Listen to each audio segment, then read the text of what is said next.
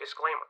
Any supposed facts or observations contained therein are attributed to the speaker and do not necessarily imply the endorsement of the podcasters or their affiliates. Does that sound right? That didn't sound like I said it right. Oh well, let's run with it. Cut.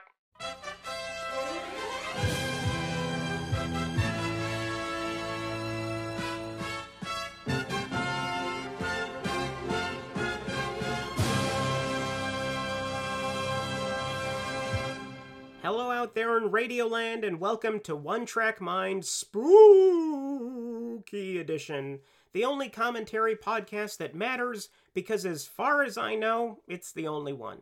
My name is Ryan Luis Rodriguez, born again cinephile, and your host for this series, where every week we're going to analyze film through the prism of audio commentaries. Directors, writers, actors, and craftspeople analyzing their own films in front of a microphone set the stage for the current culture, and it's about damn time somebody showed the proper appreciation.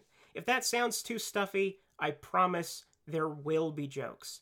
This week is a little morsel. In honor of the Halloween season, we're tackling my pick for the scariest movie ever made 1974's The Texas Chainsaw Massacre and the DVD commentary featuring director Tobe Hooper, cinematographer Daniel Pearl, and Leatherface himself, Gunnar Hansen.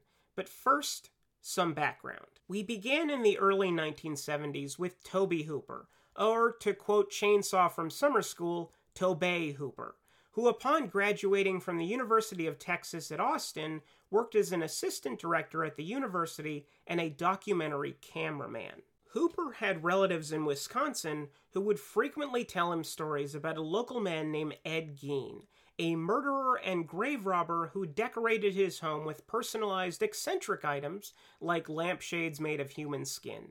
Hooper never knew Gein's name, just his legendary exploits. While working on his feature directorial debut in 1969 called Eggshells, Hooper is introduced to writer Kim Henkel by a mutual friend.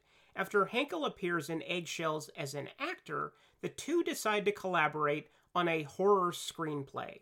Inspired by the crimes of murderers like Gein and Elmer Wayne Henley, they come up with a story about a young brother and sister, Sally and Franklin Hardesty, headed for their family homestead in their native Texas with their friends.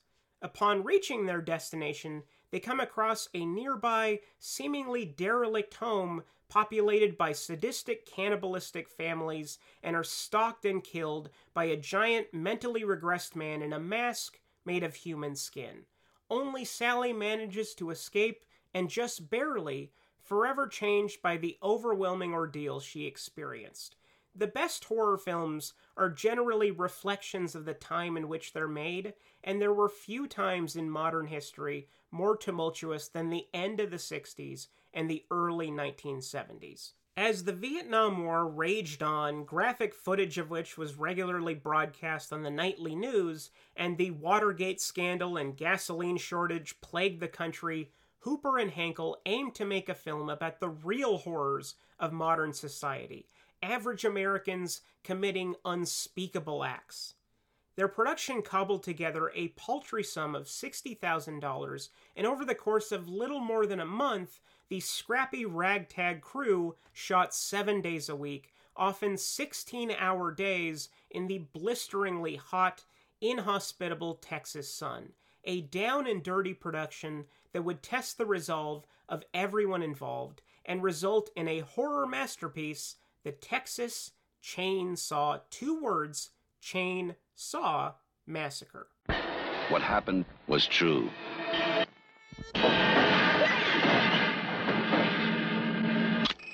The most bizarre and brutal series of crimes in America.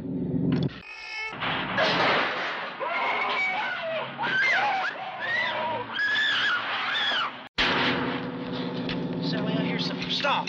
Stop! This is the movie that is just as real, just as close, Crazy! You gotta stop! just as terrifying as being there. Even if one of them survives, what will be left? The Texas Chainsaw Massacre. After you stop screaming, you'll start talking about it. The cheeky working title for Henkel and Hooper's screenplay was originally Head Cheese, although when it began physical production, it was changed to Leatherface, and during editing, The Texas Chainsaw Massacre. Leatherface actor Gunnar Hansen felt disappointed by the final title, as he imagined himself to be the titular character of the film when he signed on, but that's just one of the many, often legitimate complaints that Hansen had about the production. If there's a narrative at play in the audio commentary that we're discussing today, it's Gunnar Hansen airing grievances nonstop, like the commentary was recorded in the midst of the Festivus season. I could practically rename this episode Gunnar Hansen Has a Grudge. Hansen looms large over the entire track, much like how Leatherface looms over the entire film, even if he doesn't appear until around the 25 minute mark. Leatherface as a character was as much a collaboration as anything else in the film. Hansen spent several days shadowing patients at an institute for the mentally disabled in order to bring gravity and an inner life to a character who, on the page, just cuts people in two and wears a flesh mask. Together, Hooper and Hansen decided that the character lacked the capacity for speech, having mentally regressed to a child's mentality, acting out with temper tantrums infused with a sense of brute force. It's unclear exactly what the character would have been like without Hansen playing him, and to hear Tobe Hooper tell the tale, he cast by appearances. And then my tryout consisted of you said to me, Are you violent? And I said, No. And you said, Well, are you crazy? And I said, No. And you got this real worried look on your face. So you said, Can you do it? And I said, Oh, sure, that's easy. And he said, Okay, you got the part. and then a couple of weeks later, when we were having, having this, the contract signing party where everybody was signing off, and as soon as I signed the contract and you pulled it to your chest, you said, You know, the minute you walked in and filled the door, exactly. I knew I wanted you. I told you that. That's good. So I don't have to tell you. Yeah, yeah. you had the part the, before you came through the door. and I kept thinking, well, so much for talent. Hansen probably had it harder than anyone else in the film, save for lead actress Marilyn Burns, running around in a smelly rubber mask, restricting his peripheral vision in the sweltering Texas sun, wielding a live power tool, a practice that sounds practically unbearable and certainly hazardous. Luckily, the crew had a most miraculous remedy. During the late, late in the shooting, when we were all out of our heads, and it was 110 degrees or whatever it was, I was standing outside, completely uh, unable to think, in the sun. And he called somebody over, made them take my, my mask off, led me to his white Buick Riviera, opened the trunk where it was filled with uh, ice and Lone Star beer. he gave me two Lone Stars, put me in the passenger seat, turned the air conditioner on, and took me for a drive. One of the film's most unknowable histories is the identity of Leatherface. Throughout the film, the character never removes his mask on camera, and it turns out that Hooper never actually shot any footage of the character unmasked. The closest approximation being a scene of the character touching up on the makeup on one of his masks. You see, Leatherface has multiple masks. It's never directly referenced on screen, but the mask Leatherface wears during the last third of the film is smeared with lipstick and has poofier hair, and that's because. You, you told me that the whole idea is that the mask is because he really has nothing inside. I mean, the mask is the personality. So he changes faces depending on what he's trying to do. Now he's being domestic. He's been making dinner, and so he's got the old lady mask on. Uh, I got an apron and a giant wooden spoon. At the time of Texas Chainsaw's production, the Motion Picture Association of America had only four possible ratings to assign films G for general audiences, PG, parental guidance suggested, R, restricted, meaning the ticket buyer must be at least 17, and X, no one under 17 admitted. Believing that an R rating would hinder the film's commercial prospects, which were already limited considering the grittiness of the story, Hooper would downplay the graphic carnage that the title implied by leaving most of the violence off camera or to the imagination. I wanted to get a PG, you know, and and at least this this was the uh, the dialogue with the MPAA. So we agreed that, uh, kind of in theory, that we. Um, we may get a PG if there is no blood shown, and it, of course it depends on it, how effective the film was.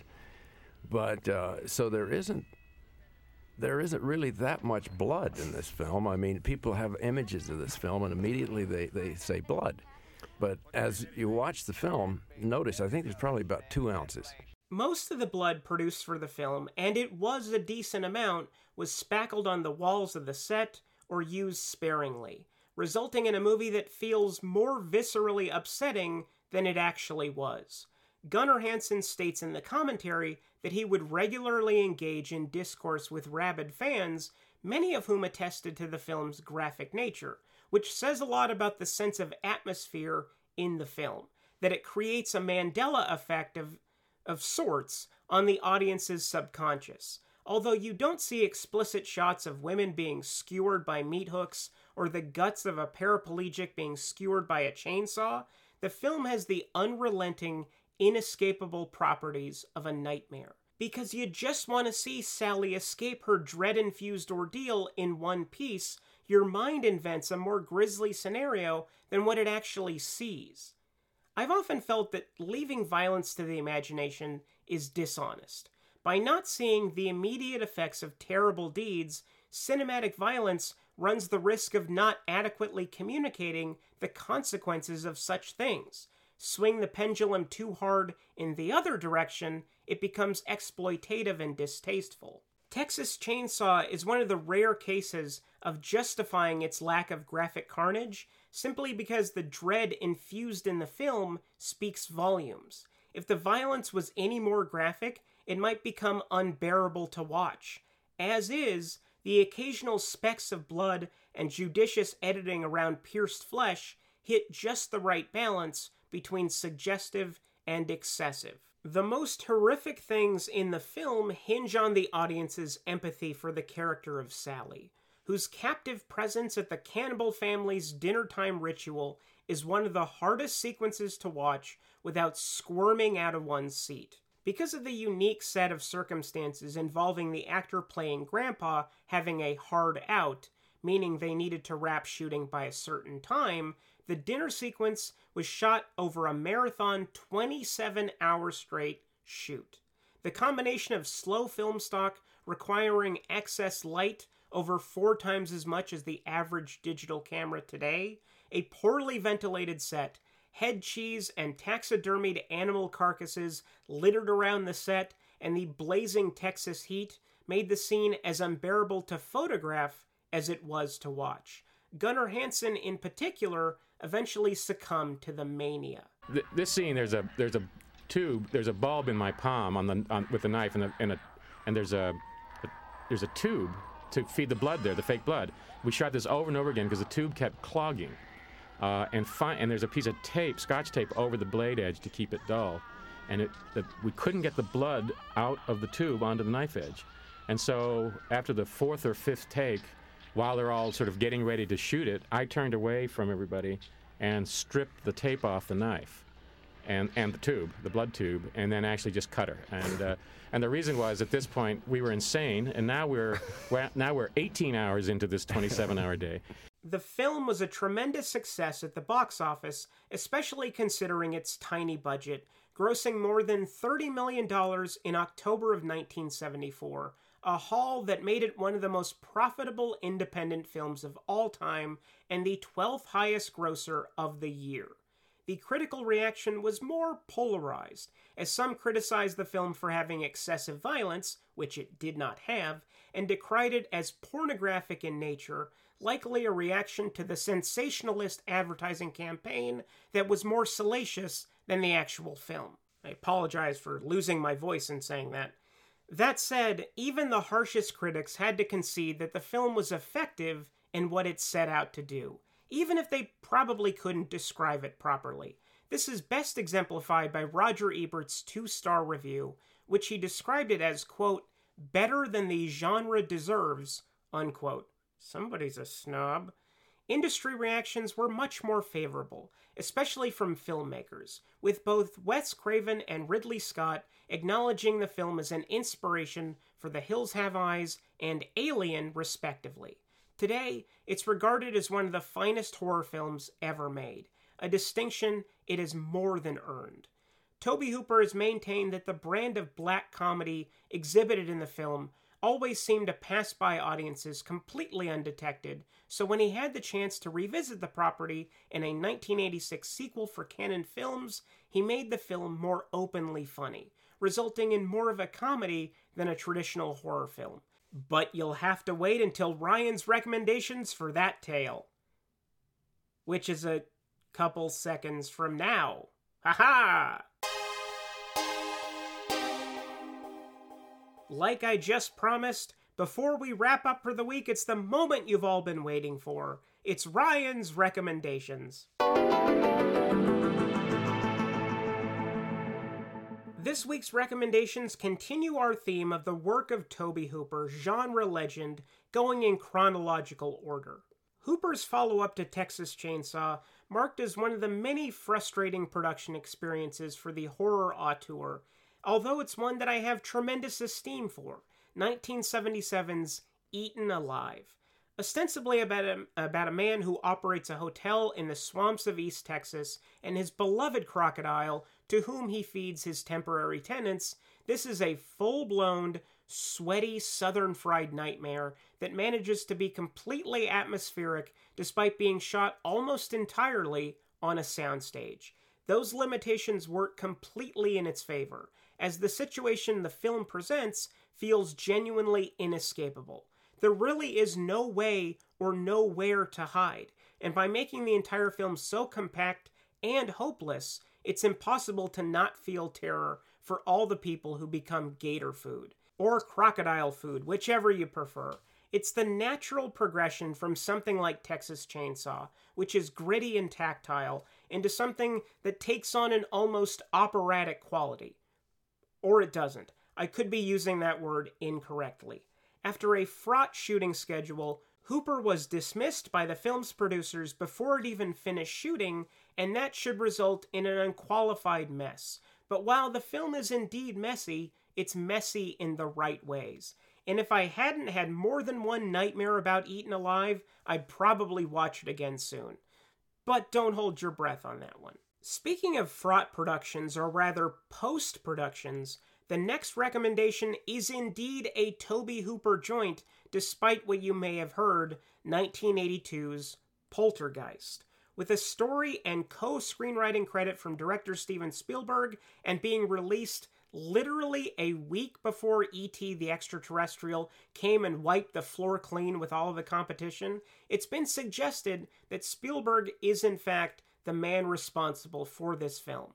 Let's put aside the fact that he was shooting E.T. and couldn't have possibly been in two places at exactly the same time. There's very little in this film that I recognize as the Spielberg touch. It's a surprisingly nasty film that manages to amp up the terror of Texas Chainsaw into an allegory for the rot and decay at the center of suburbia, a patch of land stolen from its rightful owners. It is very much a companion piece with E.T., one romanticizing the suburbia of Spielberg's dreams, the other a dark fantasia into the heart of terror. But let's please let the directorial authorship rumors end there. Or not. It's entirely up to you, and honestly, I don't care anymore. For more on this little story, check out our Patreon page. And finally, the last recommendation this week indeed concerns the original Texas Chainsaw because it is indeed a sequel 1986's The Texas Chainsaw Massacre 2. Very inventive title. As I addressed earlier, Hooper was frequently miffed that the audience for the original Texas Chainsaw didn't notice the undercurrent of black comedy in his film. So for the follow up, he dialed down on that comedy. He made a movie that at times plays like self parody, even if it's all intentional the stark pseudo realism of the original is jettisoned for a Grand Guignol palette, the cannibal family now on a statewide scale, and in that sense, it stands as a terrible sequel. There is really no comparing the two movies. They're apples and oranges, but they definitely, definitely don't exist in the same universe. The production is much more elaborate and painted with a broad brush, with Tom Savini contributing makeup and gore effects like a revised Leatherface mask that I frankly do not care for. But while Texas Chainsaw 2 is a terrible sequel, it stands as a very good movie. And unlike Steven Spielberg and E.T. and Poltergeist, you can be both at the same time. It's a movie so essentially interesting that it might warrant another One Track Mind episode, so stay tuned until next Halloween when I probably won't select it. But even knowing that, surprises will tend to happen with this show. Eaten Alive is currently available on Blu ray from Arrow Video. Poltergeist recently released a 4K disc from Warner Home Entertainment, and a tremendous deluxe edition of Texas Chainsaw Massacre 2 is on Blu ray, courtesy of the good folks at Scream Factory. For more reviews and recommendations, check out my Letterbox page at letterbox.com slash one track mind. That'll do it for this week. Is there anything that I overlooked? Reach out to me at One Track Mind Pod on Twitter. One, that's the numeral one Track Mind Podcast on Instagram, on Podchaser, or send me an email at one track mind podcast at gmail.com. If you're interested in getting even more content from this show, please consider joining our Patreon page at patreon.com slash one track mind, where you can get every episode early and exclusive bi weekly bonus content featuring the films of directors who never picked up a microphone and blabbed about their own movies. This time, it's Steven Spielberg. Special thanks to the amazing Lacie Barker for the podcast artwork, Bildschirm for our original themes, and special, special thanks to our equally amazing patrons Catherine H., Ellen I., Kathleen D., Izzy T., Bobby L., Michael A., Ian C., Ian M., Kitty K., Kelly B., The Vern, Mary M., Jenny R., Bill M., Christopher H., Tracy R., and Christopher J. Thanks for listening, and until next time, you're going to cut that, right?